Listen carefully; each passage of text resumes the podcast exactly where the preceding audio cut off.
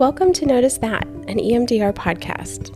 Here you will find discussion on all things EMDR from EMDRIA approved trainers and consultants, as well as some co hosts. EMDR is an approach to the entire therapeutic journey, not just reprocessing trauma. This podcast will feature discussion on the therapeutic relationship, understanding and using the original eight phase protocol, and what to do to bring deeper understanding to the why behind EMDR and what to do when you're stuck. This podcast is an invitation to connect and learn together about EMDR and the process of psychotherapy. We are glad that you're here.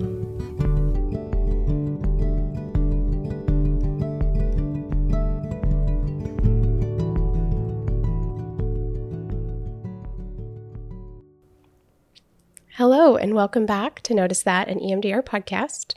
Bridger and I are here in the studio, just the two of us, to dive into a really exciting topic. Um, our season here on special populations mm. and special protocols has really just set up tons of topic discussions for us. Mm-hmm. So, in selecting today's episode, I was really excited to dive in um, because it's so much in alignment with our case conceptualization model. Yes.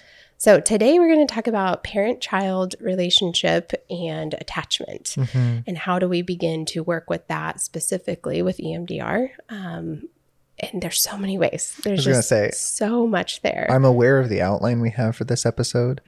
And yet, but it could even go still, anywhere. Oh my gosh. Yes. So, I'm very curious to see where we actually end up this feels like it could be one of those that we end today saying, and there's going to be a part two.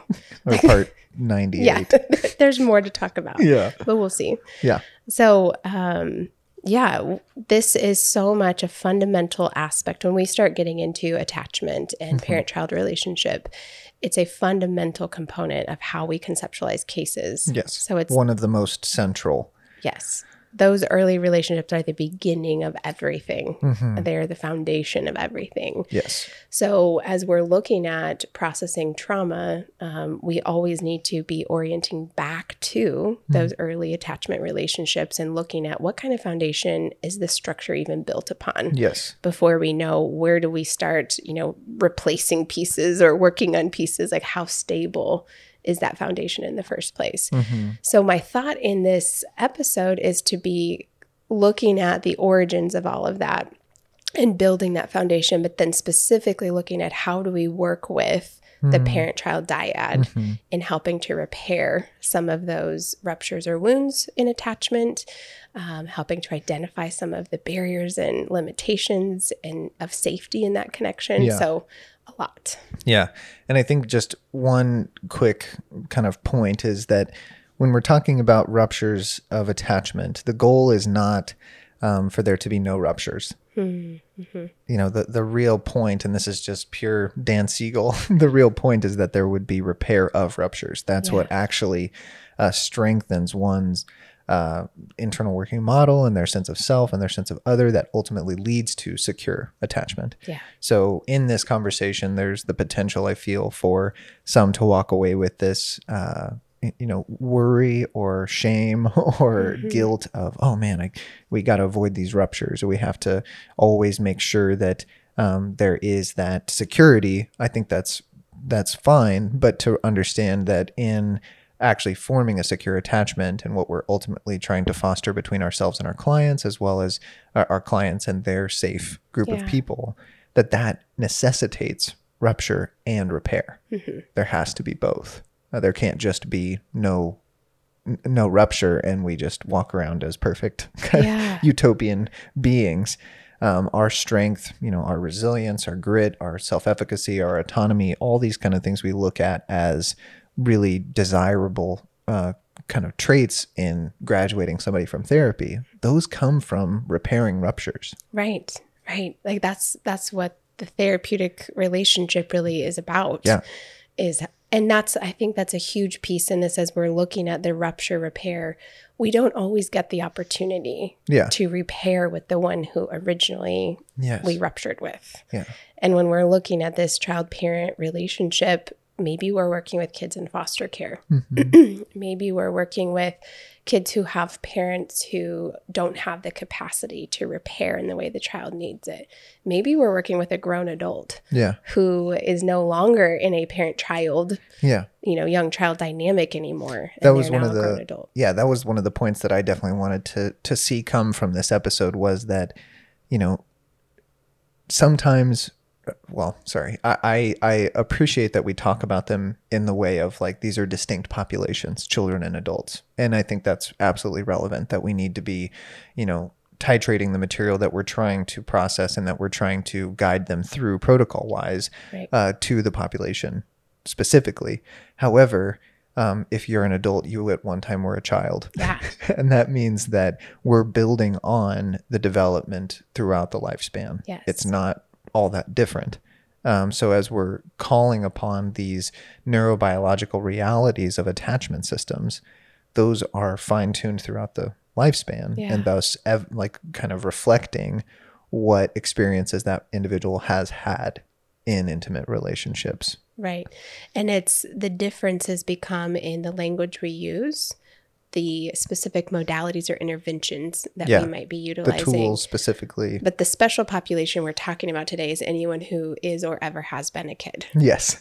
And that is a From very special know, population, That's like a majority. I think. Pretty close. So, so in that though, we can do all the work we talk about today with ch- children, you know, mm-hmm. as they're currently in this development, their childhood development, but we can also do it with adults by accessing through whatever language you want to the child part. Yeah. And you know, we may change the language a bit, or we may not have a mommy in the session holding them while we're doing it. Mm-hmm. But can we create visualizations of that? Can Yeah. we mimic that in our relationship in some way that feels Right. safe? And so, all of this, we're going to try to talk about the theory and the fundamental pieces while also what my desire is i guess today is be giving some specific examples for all different age ranges Yeah. of how does this work look like in a session and maybe the parents present maybe it's not maybe we are the closest thing to an attachment figure as Yeah. a therapist for them in the room Yes. but how can we access this type of material and be um, yeah correcting these attachment wounds and healing these attachment wounds for any age Yeah.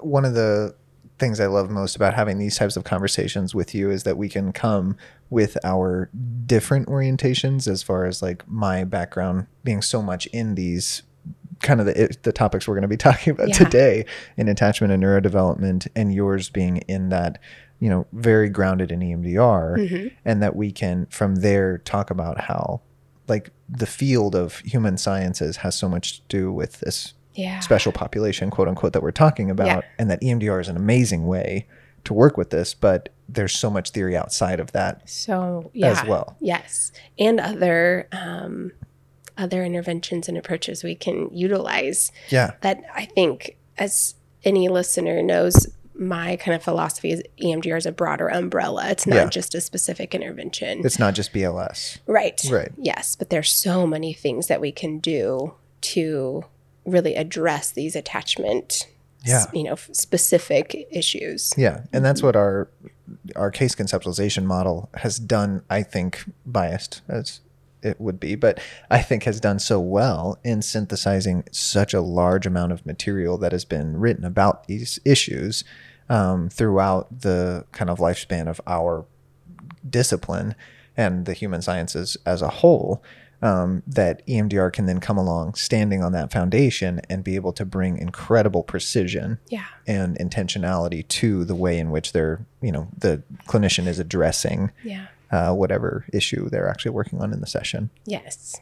So my, I'll, I'm just going to say it to keep myself accountable in this. my desire is to, we first go to theory and we kind of start on that that more theoretical level, and then we ground it in the practical pieces, Sure. so that everyone listening kind of hears those practical application Yeah. pieces. Yeah. So, in that, all of this was a beautiful preface to say, I want to start with the first relationship. And we talk about this That's great. in our training. Yeah.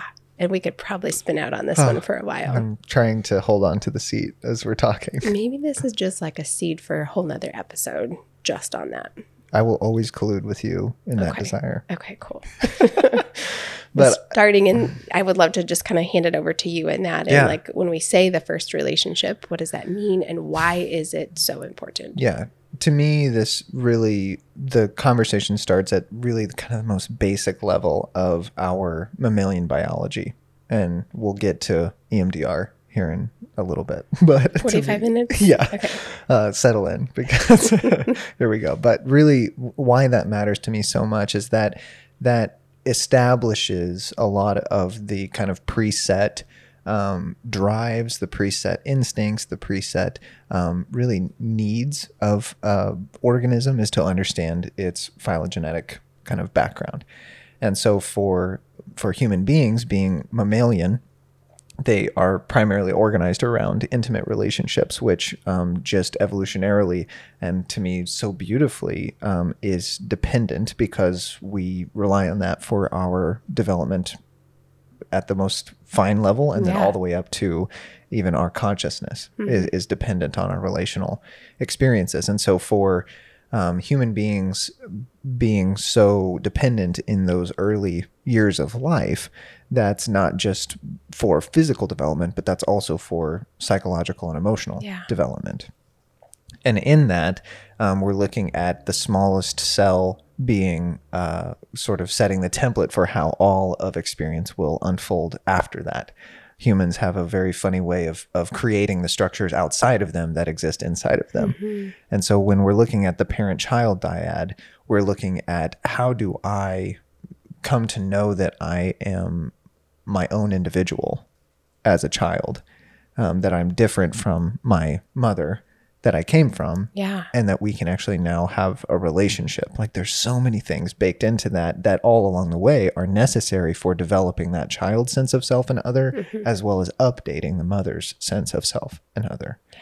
So as we're looking at the mammalian architecture of the child developing from conception in utero to now the birthing process into the postnatal phase, we're looking at a wild series of transitions, both neurobiologically and psychologically. And so much of it in such a short Oh my gosh. period of time. Yes. Like to as we reflect back a time period that we literally have no explicit memory of. Right. And it just feels like a flash. Even as a parent, that time feeling like a flash.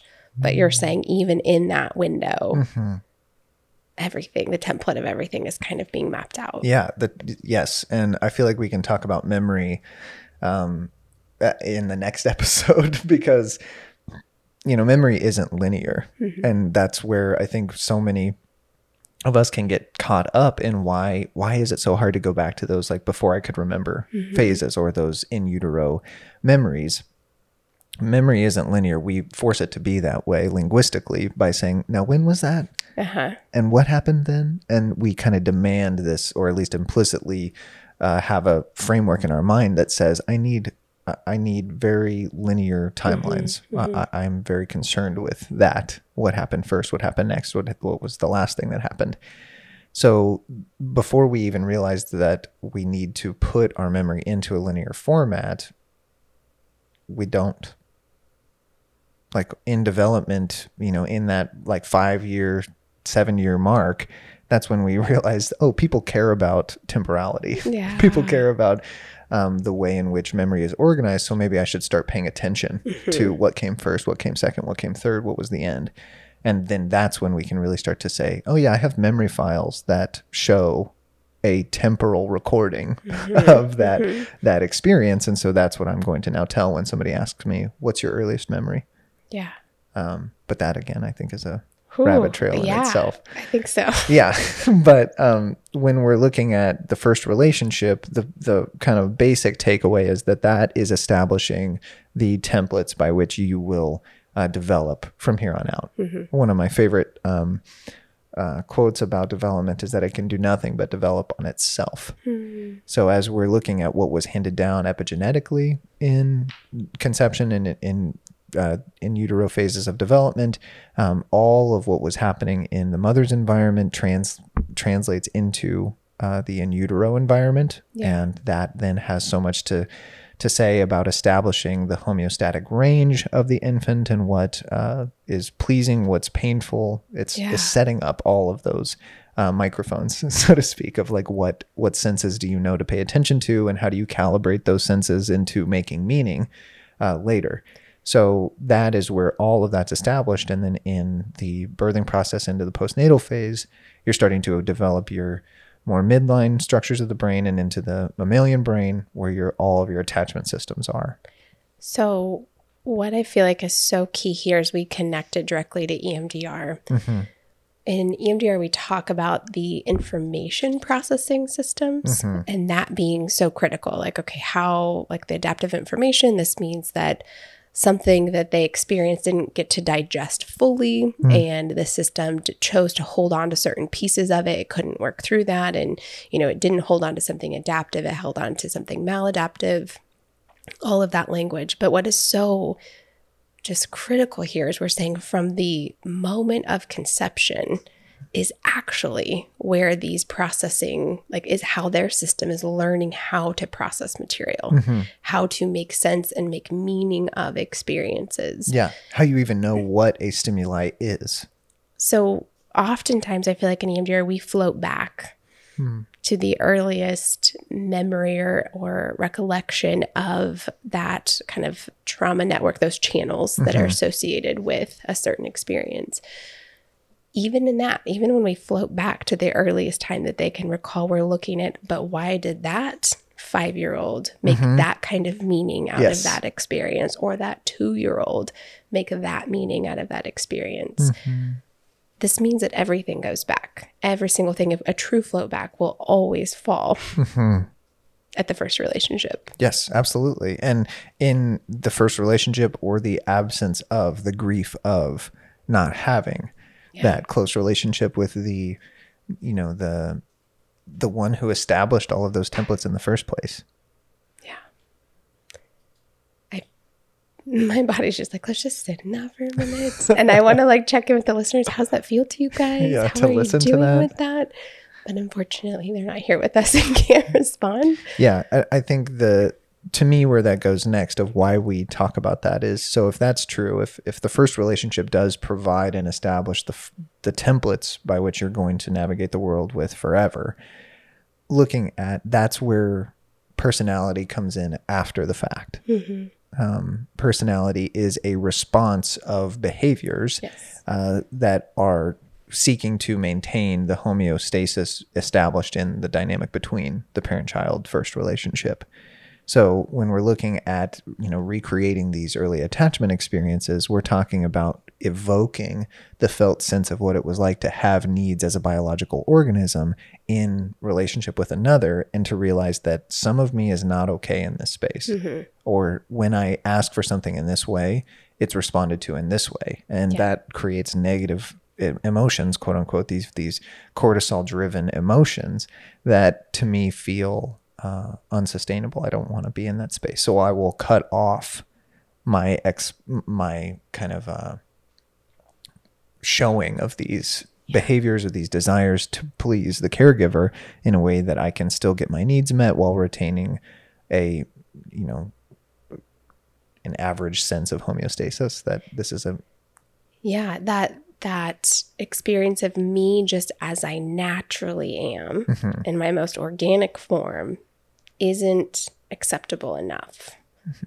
And so then comes in, as you're saying, either a cutting off or maybe an adding to, Yep. like a shielding of these this series of strategies. Then this is okay, well, I still have to survive. I still have to find that homeostatic balance what do I need to add or let go of or shield against um, in these relationships to be acceptable enough? I may not still be fully acceptable, yeah but to be acceptable enough to still get my needs met. And how do I begin to anticipate what I might need moving forward and need more of or less Yes. of moving forward? and this is where we're really talking about and i don't want to spin off here but i have to say this like we're really talking about the underpinnings of all of these things we call disorders because it's in response to these perceived um, procedural or behavioral ways of being in the world that we have the neurochemical activations uh, that accompany all of these quote unquote disorders. Yeah. We've been recognizing them backwards. We've been looking at what are the biological markers? That means it's this disorder. Yeah. That's not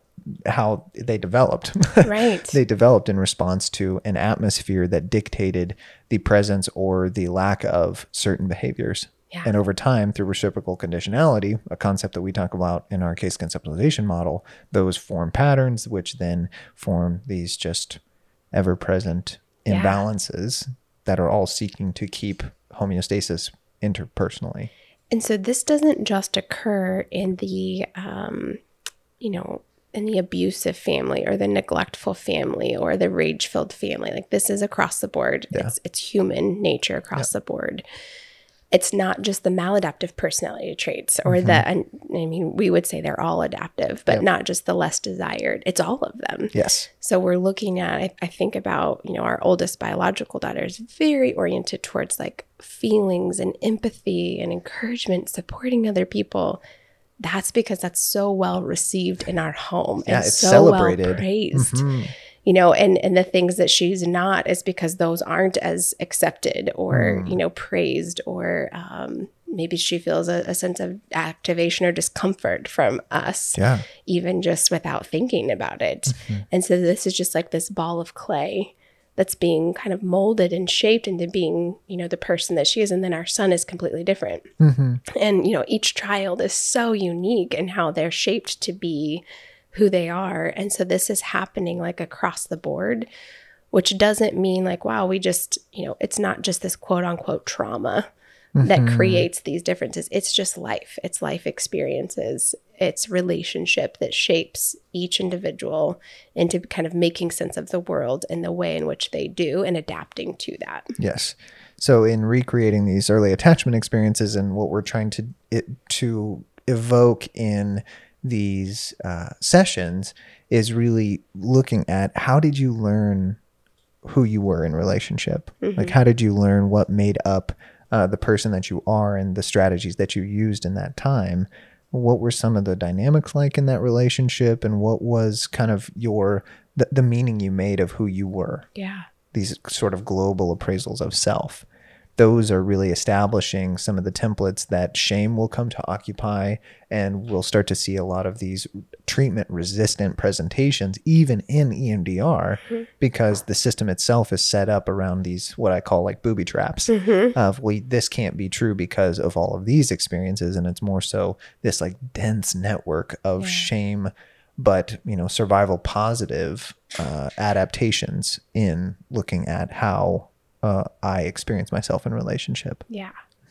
And I think even just starting, I love, and this is more with adult clients, but looking at like, what tricks did you realize, did you learn you needed around mom? Yeah, Or what tricks did you learn that you needed around dad? Because they're totally different. Mm-hmm.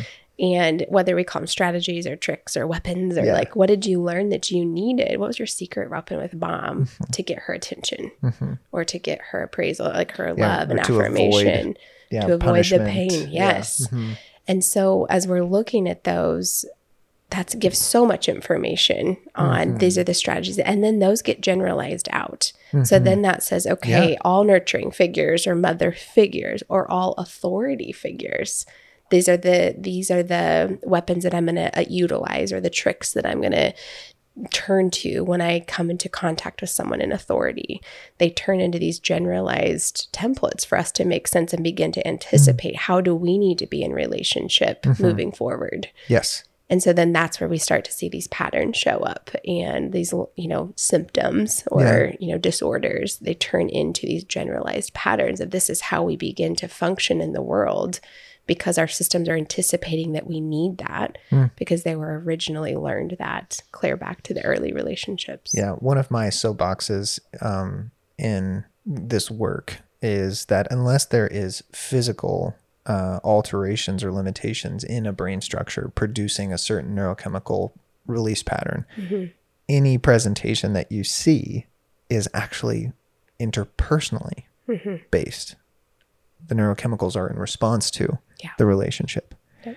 And so, as I mentioned earlier, like cortisol driven emotions or any other neurochemical uh, sequence that's going to make a negatively valenced uh, emotional reaction, um, all of those things are pruning and shaping our neural architecture, which then builds on itself. As I said, development can do nothing but build on itself. So, whatever experiences you have in these early relationships, that's changing your neurochemistry and your neuroarchitecture, mm-hmm. which then perpetuates this way of development to end you up in the place you are right now. Yeah. So, if you're having interpersonal problems right now, or you're having any symptom presentation, strategy presentation, that is all in some way mm-hmm. linked back to the first relationship. Yeah. It will always take us back there. I that's not to say that is where we always go to start right. our processing, right? But if we can interact with our clients with that knowledge, mm-hmm. with that awareness, it is going to inform how we're approaching what targets we're selecting, what we can expect how how thoroughly can this be processed based on those early relationships um, what interweaves might be helpful what resources are going to be critical it gives us so much information that we can have going into processing a target from when they're 13 or 10 or maybe mm. 5 if we're familiar with, with what was going on in the very first relationship yeah you mentioned what might be needed in our intervention strategy with our clients, I think it also gives you information as to what will not be helpful mm-hmm. or what will be just um, kind of objectively just not effective. And maybe even further perpetuate yes. the symptom or yes. the strategy that's being utilized. Mm-hmm. I that I feel like that is such a common, like an easy pitfall is to not even realize it, but further perpetuate the strategies that their system feel like I need more of this. Mm. I need to do it more rigidly or more intensely. And we can perpetuate those patterns based on how we're approaching it or what we're acknowledging in the memory. Yes, absolutely. As they process. Yeah. So, with that, kind of foundation being set up. First bullet point. First bullet point, a big one. Yeah. But and and there's so much more even on that, but with that awareness and that kind of setup when we start working then with like someone who is still a child or is maybe trying to mm-hmm. process things from childhood. I want to I guess start looking at um the strategy piece of that is so critical mm-hmm. that as the system is learning me just as i in my most natural organic form isn't going to cut it there's there's not an uh, it's not uh, acceptable enough mm-hmm. then strategy starts to become is created at that point yeah. so looking at whether we're working with a child an adolescent an adult looking at how did that how is that strategy still at this point maybe acting as a barrier to them to getting the need met now uh-huh. so even though strategy at the time was something that they were utilizing to try to get the need met mm-hmm.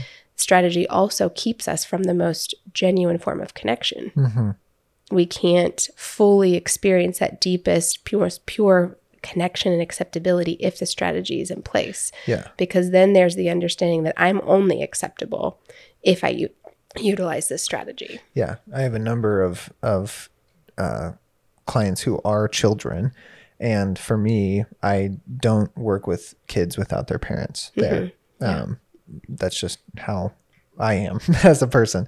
Um, because what I'm so interested in is their relational frameworks and that is really to me what I identify as a source a lot of a lot of their um, difficulties that they're experiencing in their life right now. Um, and that's my bias and bend, and I make that known. But for me, mm-hmm. um, in each of the the cases that I'm reflecting on in my mind as you're talking, it goes back to when we're talking in the session about a, a feeling that they might be having in response to the session or a feeling that they're bringing into the session. Mm-hmm. There will be so many examples of how they check in with the parent that's in the session yeah. before they express anything or even if they're going to express anything.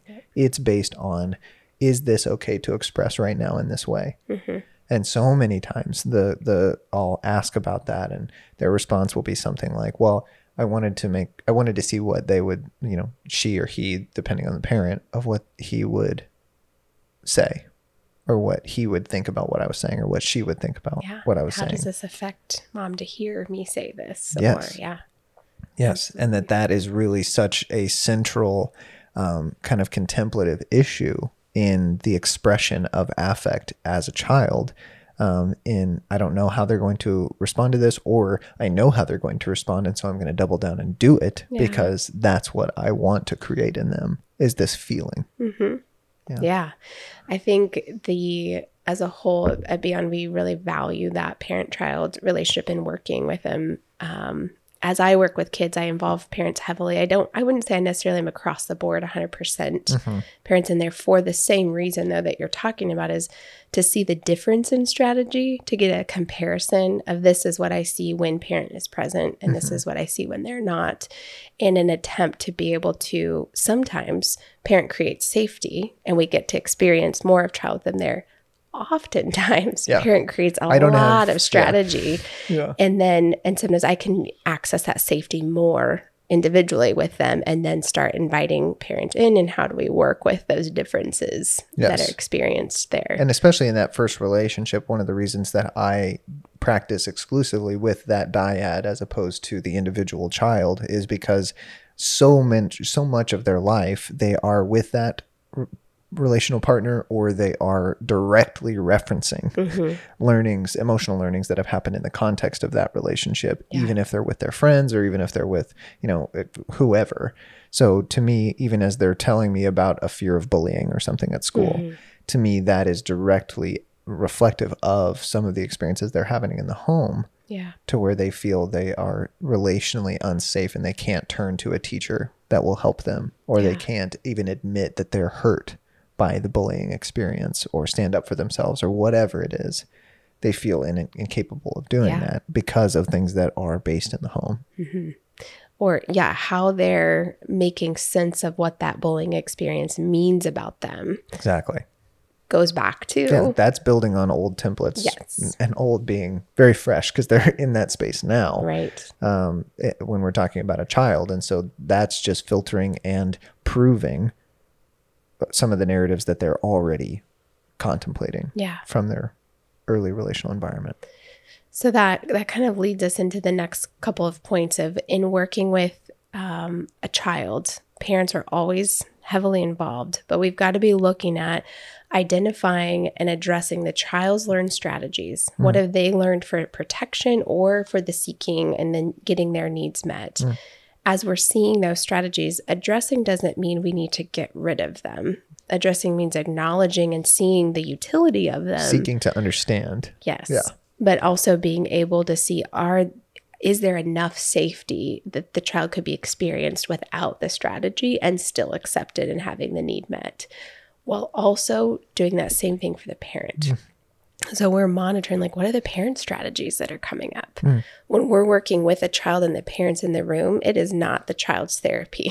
Right. it is the mm-hmm. parent child dyad Yes. therapy. Yes. So we're seeing how does the parent's own strategies come to play? How do they act as barriers for the kid, the child to be able to receive and feel as though they're accepted and safe?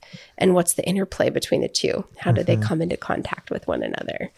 So sometimes it may be working with, I mean, I have many, many times then taken the parent into individual therapy and said, like, I there's so many things that are highlighted in this. And so now how do we support the parent getting their own support? That's not always an option. That's kind of a, a privileged place to be that a parent will welcome that. Um, but if it is an option, that's a beautiful spot. Yeah. And being able to see how does work happen, you know, maybe individually, and then the coming back, t- you know, together in that relationship. And Yeah, and that is a bit of, of my agenda in working in this way in these dyad based relationships. If I'm working with a child, is because so often the the parent um, is just wanting the relationship with their child mm, at best, if not the child's behavior to change. that's typically what brings them in. Yes. Yeah. And so it to me one of the secondary gains I can experience is that I'll at least get to have them in the room as I'm working with their child and them Yeah. and thus inviting them to show up as more of their subjective selves or their their core, kind of core uh, strategy creating Mm-hmm. place but not sending the child back into the environment without having addressed that Yeah. Directly. Yes. So if if I'm not able to do an individual session with a parent um, after the fact, um, I'm always communicating in some way some of the things that we're working on, why we're working on those things, yeah. and what uh, could be some of the origins and perpetuating experiences of these things. Those can be some pretty tough conversations. Brutal. Brutal. Pretty rough. Yeah. Yeah. Even on the um, parent end of those, they're hard. Like yeah. to hear and yeah, to that's what I mean. receive that. yeah. Um, yeah, it's tough to when when it feels like you know, this should just be my child's behavior that needs changed or fixed or modified in some way. And I, I want a therapist to give us a plan of this is how we do that. And and for that instead to be turned around and looking at like, hey parent, how are you showing up in a way in which that that's perpetuating the need for that behavior yeah. or that approach. And yeah, and that is such a delicate issue to work with because it's so um it, it carries so much potential for there to be shame yeah. in it. Yeah. Of, you know, hey parent, how are you showing up? That sounds like responsibility language. Mm-hmm. And that's that to me is never the goal of those types of sessions yeah. is to say you're directly responsible for this behavior that you want to change in your child. Uh, it's actually your fault. Like that's not where we're coming from at all. We're saying that all strategy is based interpersonally. And so whatever you're noticing in your child's behavior is their response to your behavior as well. And so to change anything means we have to address the whole. And if we're not, then we will see those perpetuants take back over right. and continue to create those adaptations. Well, I think not from a, a shame place, but just really practically speaking, there is a responsibility of the parent to participate and engage in yes. this, or we won't see a change happen. Yes. Like it, it is an impossibility. Yep. If there's not a difference in the way the parent is accepting the kid or interacting and engaging with the kid, like it is critical piece mm-hmm. of it. But in approaching that from the same way we look at the strategies for the kids are it's just an adaptive nature. Like their strategies, this, responding. the tantrums they're throwing mm-hmm. or the stealing that they're doing or whatever those are are adaptations of the system to try to get these core needs met. The parents are the exact same. Yes. So in the rigid discipline or the, you know, maybe shaming uh, or the self protection, all of those are the strategies, these adaptive strategies of the of the parent too yeah. that are now having these, you know, other effects. Absolutely. So in that in our work with this, we're addressing both parent and child and it's wonderful if we can get both parents. That sometimes is like really rare mm-hmm. um, to get both parents that are or all like really like primary caregivers involved in this process but if that is a possibility that is going to be where we see the most generalized change mm-hmm. is to have you know work with both parents in that we're then trying to and working with kids trying to recreate some of these early attachment experiences mm-hmm. how do we look at um, the early experiences that had strategy embedded in them from a really young age, and the child then determining, I'm only acceptable with this strategy, or I need more of this strategy, or I need different strategies, and go back to some of those really, really early attachment experiences with the strategies now being set aside. Mm. And this is where um, I took a training from Joan Lovett, some of the coolest, like specific intervention techniques to mm-hmm. do with mm-hmm. this that were just beautiful and have played out beautifully. Mm. Um, having like a parent, even like a 10 year old kid or like a bigger kid, like hold them and sing songs, read stories. Um, they do, she talks about this. It's like a, you have a lollipop and you have the kid kind of lay in their lap and it's like mimicking the feeding process yeah. of like, giving a cue to being to needing fed or needing that nurturance, but we're like putting a, a sucker in their mouth mm. and they can't give cues verbally. Mm. So they can only give nonverbal cues that they want the sucker or that they don't. And so we're kind of talking about what these cues are. But as we're going, we're like replaying this dynamic. So yeah. if the baby, which is, you know, typically a little bit older of a kid, like a six, seven year old, opens their eyes, you put the sucker in. Mm-hmm. And when they close them, you take it out. Mm. And and the child is getting to like have this interplay with the parent of yeah. saying, like, I can give you a cue that you are tuned into that you will respond to. to. Yes. yes. And it doesn't have to be an elaborate strategy, Mm. but it can be, you know, a cue that you are tuning in enough to what my needs and desires are, and those matter enough to you Yeah. To meet that. And so all of this can be happening and pairing those experiences with bilateral Yeah. as a way to have these corrective attachment moments. Yeah. I've done something um not all dissimilar, but um with specifically something that this parent child dyad was trying to find a place of refuge like in their relationship together amidst like chaos. So it's kind of like a regulation technique Uh-huh. of what they were wanting to do. Um, and so we were practicing, we were kind of experimenting with different ways of both like physical, like proximity to each other, as well as like shape of body posture and things like that. And what it came to was both of them feeling safe when they were both sitting on the ground crisscross and knees almost touching, but not quite, and each of them tapping on the other. Mm-hmm. And in the negotiation of that, what I started to notice and what we kind of brought our collective attention to was all of the um, kind of preferences and the like dislikes of how information would be delivered to both Yeah. parties was coming up.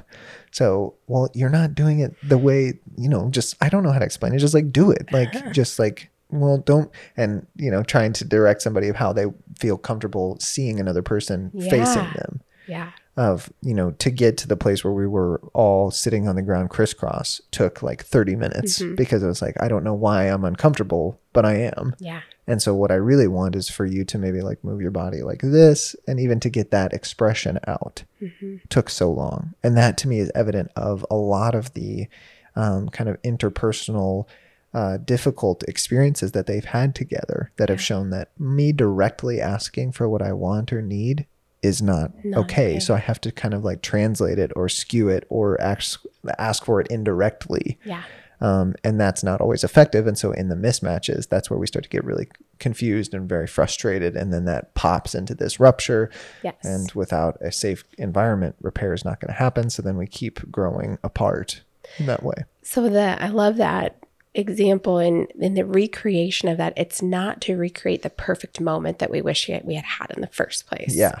It's to be able to navigate all the strategies that are present, but in the therapy room, we have this designated time and space of safety and intention, mm-hmm. plus a trained professional to help in Yeah. guiding that and to navigate as we see all the strategies emerge and the the messiness. But how do we still move through that to a place of still getting to that feeling seen, Yeah. feeling felt, being connected, being safe? Yeah. And so it's not as I I think it's important to note in this that it's not about let's recreate it and it has to go perfectly like we had hoped it had in the first Mm. place. Even in that like sucker game, kids are running all over the place and you're Mm-hmm. like, come back over here and let me try to put the sucker in your mouth because you need this. Yeah. We're supposed to do this right now. Come on. Yes. So there's strategy that comes up. And so being able to work with both partners, you know, the parent and the child, and how do we stay flexible and move with the, the complications and the difficulties and the, the activation that comes in, but still stay focused in on and oriented back to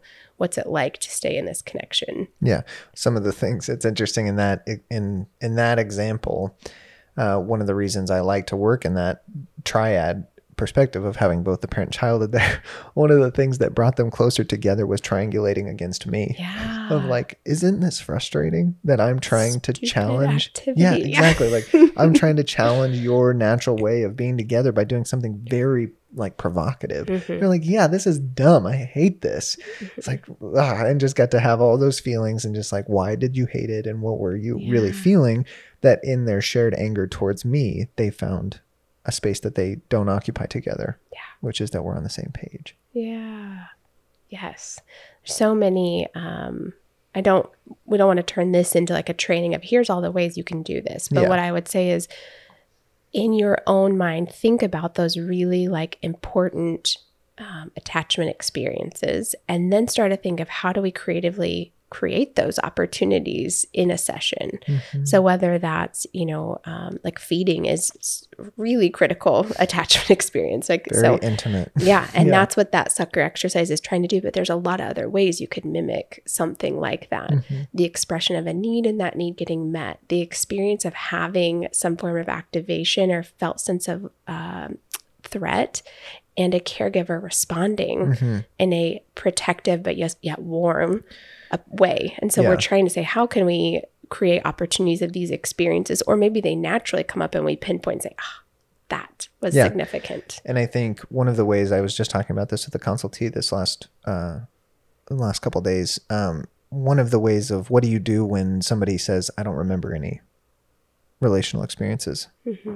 Like that's to me strategy, and that Mm-hmm. Oh, of yeah. like they're just editing out the things that are intolerable to them or whatever. You know, could be Too other painful reasons. Yeah, but again, just recruiting the brain's natural way of storing memory. It's not linear. It, Mm-hmm. it's not time order time specific. It's uh, symbolic. Mm-hmm. And so think less about a time in your life where this happened and think about a person with whom Yeah. this happened. Who was the one you would turn to for when you were hungry? Mm-hmm. Who's the person you would turn to when you needed to go to the bathroom? Who's the person that you would turn to when you woke up scared at night? Yeah. Or would you turn to no one in any of those situations? And memory, like in that, with it not having to be linear, it's not saying who was it that you would turn to when you were hungry and then remember a time specifically they responded in this way. Or even like, uh, do you have an explicit memory of how they would have handled that? But what does your body feel when you think about That- going to mom because you're hungry? Yes. That's it. That's Does it- enough right there to activate the system and to start actually working in that. Yes. Because if the body sits in that and feels a sense of like security and Hmm. softness and assurance that the food's coming, Mm-hmm. that's one thing. But if the body feels activation and big energy, or maybe a shutdown and the, the need goes away, or, Yeah. you know, just looking at how is the body responding to that idea of who did you go to Mm-hmm. when you were hungry? Yeah, and that way of recruiting the brain's symbolic memory systems are going to be in touch with that sort of right hemispheric sensory activation that we're looking for in their affect presentation. Uh, it's going to stay away from, or it has the opportunity more so to stay away from uh, the left brain story that we get bogged down in sometimes, or that convinces us that there's nothing here to look for. Yeah. There's nothing here important. Yes. So, in that, we're looking for opportunities to recreate those experiences. Another layer to that is we're not always working with the parent that you know the the original uh, first relationship parent. We could be working with a foster parent. We could be working with an adoptive parent. We could be working with a grown adult and no parent is present.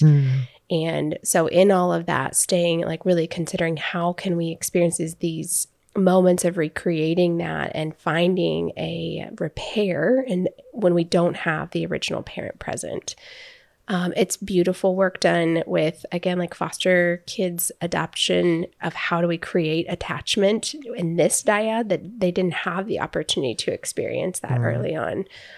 And then when we talk about grown adults, we're looking at it's happening within our relationship with them. So when my client is, you know, kind of acting cold and I say, Can I get you a blanket? And maybe if the safety is there, I even like kind of put the blanket on them. Mm-hmm. What is that recreating? Mm. I have a, a need and someone notices it and then steps in to meet that in a really safe and nurturing way. Yeah. That is recreating an early attachment experience. And at the same time, offering a disconfirming experience. Yes. Like you, Potentially. Yeah, I mean, Yeah. yeah, like it, it's offering it. It doesn't mean that's going to happen, Mm-hmm. but you're you're creating a space in which you know you're identifying the need and saying this can be a part of our relationship, Mm-hmm. if that's okay with you. Yeah. Yeah. Absolutely. And so those there are um, opportunities like that constantly. Yeah, Everywhere in our sessions, whether again, it could be us with the child, it could be the parent with the child, it could be us with the adult. But that's um, looking for those moments and and jumping in when we can. It doesn't have to be a planned exercise for the session. It could be. It could say, uh, like a, I have read a child story to many clients, different books, and just saying like, this might be one of those moments that I could just read you the story. And we could talk about it from a left brain way, or I could invite you to like lay down on the couch Yeah. and curl up, and I'll lay the blanket on you, mm. and I'll sit down on the floor, and I'll sit Indian style, and I'll get out the book, and I'll show you the pictures, just like I mm-hmm. would with my children. It could be a specific intention behind it, but it could also be like a natural moment that just emerges in a session Yeah. where we're, you know, doing something else and this just comes up yeah, and then we want to orient our like attention to that do we notice that this just happened? What did that feel like? Yeah, to me, that's the importance of really having, you know, sat in trainings or, or read or, or just engaged with this research enough to know how to, like, what to pay attention to. Like, what's really important in being able to recognize when a moment just naturally presents itself. Yeah. We have to know what to look for. Uh, otherwise, think moments of incredible opportunity will just pass us by Yeah. in just a very uh, human interaction that itself is just reflective of so many emotional learnings that happened in these early relational contexts. They can help us be so much more intentional in those moments. If my client's cold, I could say, "Oh, hey, there's a blanket right behind you. Yeah, you can just on the couch. Go meet ahead." the need yourself. yeah, and it can again like further perpetuate, which could be fine. That's totally fine. Yeah. there's nothing wrong with that. But if this is a client that I'm like, "Oh, this is a rich opportunity. This could be, yeah, this yeah, could be really big." yes. we can see that there. Let me invite and then see how it goes. Yes. Yeah. Uh, the final point I wanted to make in this is well, a, a lot of times the question is now, what are we targeting? Right? Like all of this is very like resource heavy, but it's a resource that's going to likely turn into broader memory reconsolidation. Yes. But the in EMDR, the question is often, what what do we target? So to give some Mm-hmm. What material, reprocessing? Yes. Yeah. All of that is this these disconfirming experiences. But if we want to hone in on something to target, I always encourage people to be looking at, okay, where did the strategies get determined, de- deemed necessary? And Yeah. Sometimes that's from the very, very beginning, right? But even more like that specific strategy that we're seeing if it's a child who's, you know, throwing huge tantrums or like, you know, of stealing, those examples I was using before, we can start to focus in on what were those ruptures Hmm. and how do we reprocess those relational ruptures that happened that really perpetuated the individual say i need this and maybe even further developed the strategy in certain ways those can be helpful that's not in my opinion that is by just processing that isn't going to create the generalized healing that we're looking for No. but it's supportive in the process Yes. And I think in in sort of explaining or just expounding upon why we believe that that that's not going to be sufficient in updating one's internal working model of self and other is because that one instance is only a drop yes. in this you know large ocean of experiences. Um, and so to see that generalizing effect we really need to get at the essence of what was the main takeaways so to speak Yeah. of that uh, uh, of that relationship and how was that uh, in you know installing your sense of self and your way of making sense of the unfolding of the world around you and how have you now taken that template up and started to really nuance it Yeah. into the other relationships or relational contexts of your life And I think if we're s- selecting the target well, by reprocessing it, we do have the potential for it to, that memory is identified because it is representative Yes. of that larger network. Yep. But we have to be very aware of how, like, which ones we're selecting. And it may take more than one. Um, but working on what were the ruptures, the attachment ruptures or relational ruptures that created the felt need that I have to rigidly hold on to this strategy. one of the questions i often get that i feel like is a great one for us to just place here is what do you do when repair is not possible with the mm. person that created so that rupture. Not possible. Right. And so I think that there's this desire if, you know, just in the first hearing of, well, the goal is to repair the rupture, that that's ultimately what's leading to a greater sense of an integrated self and a, you know, authentic presentation in the world of here's who I, you know, am and I feel safe and secure here and I can ask mm-hmm. for what I need, I can set boundaries, I can do all the things that this dynamic psychotherapy is trying to help me do. Then we need to repair with the people that hurt us the most. And I think that's Yeah. just a misattribution. Yeah, I I think of like maybe like this is random numbers, but five percent of the time that's even possible Yeah. in, in just any situation. Like, Right. We rarely ever, in the midst of therapy, get to say you get to repair because one, it's we're working so often in the past, mm-hmm.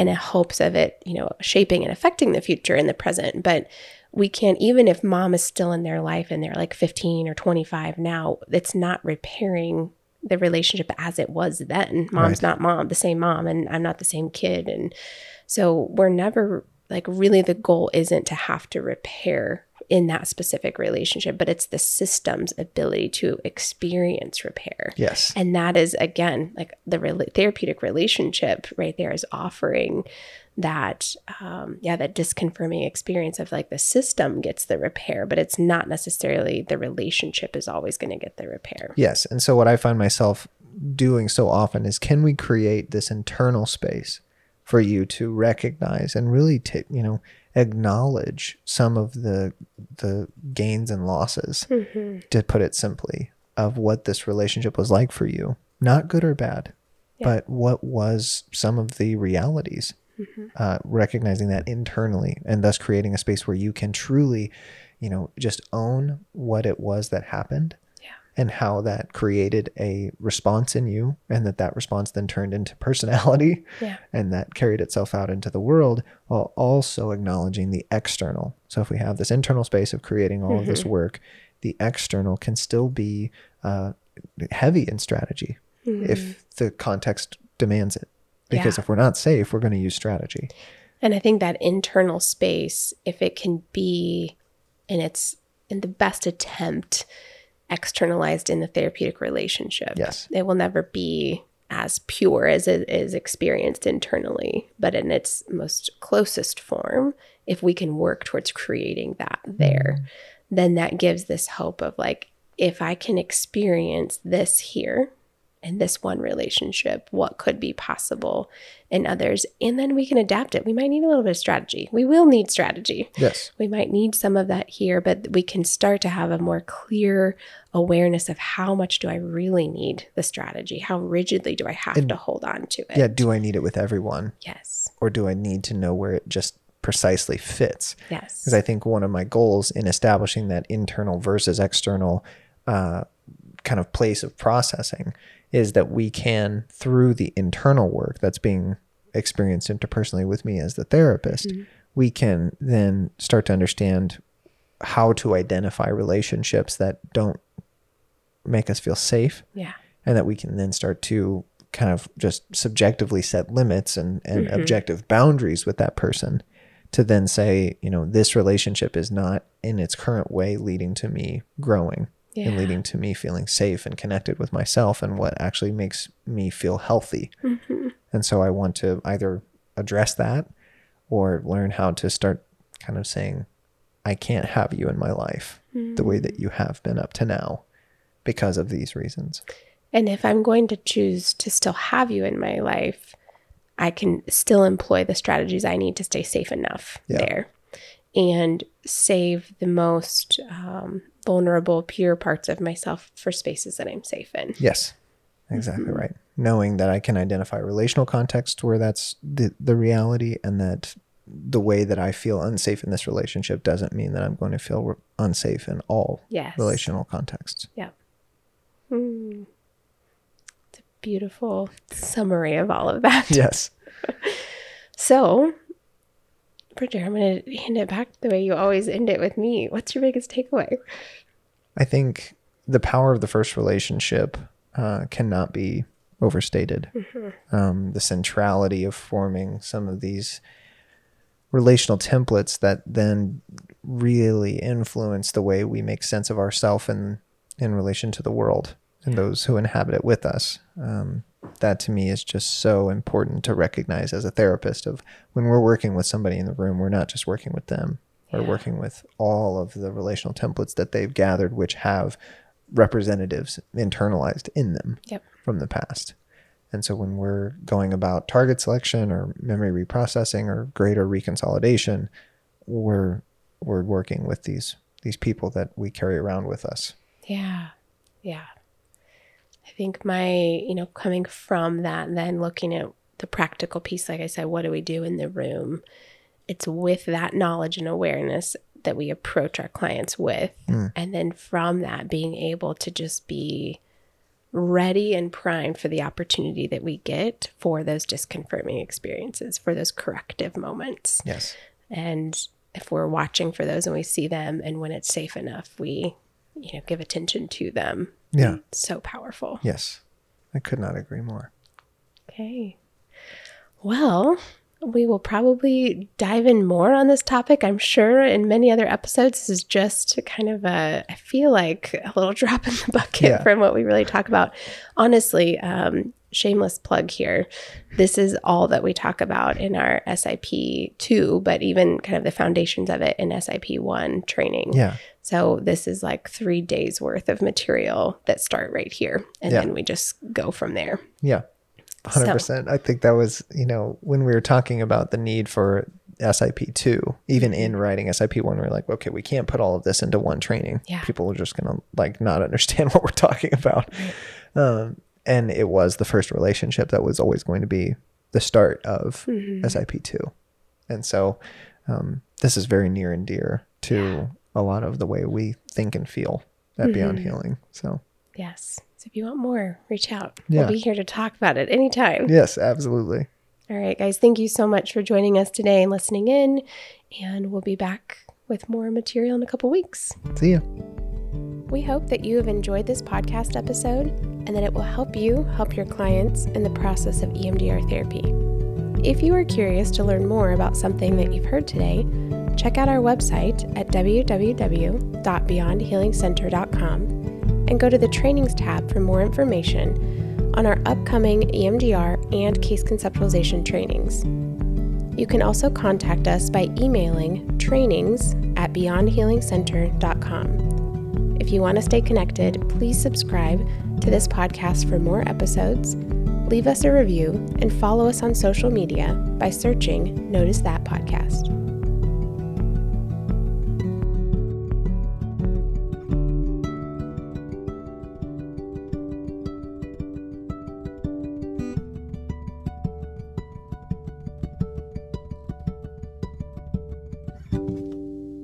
This podcast is a project of Beyond Healing Media, a media creation group committed to creativity, community, and embracing the beauty of being human. If you like this podcast, you might also like the other podcasts of Beyond Healing Media. Beyond Trauma is an educational podcast on the journey of trauma therapy and what it means to be humans who have been hurt but are learning to recover and grow, living the life we all want of safety and connection.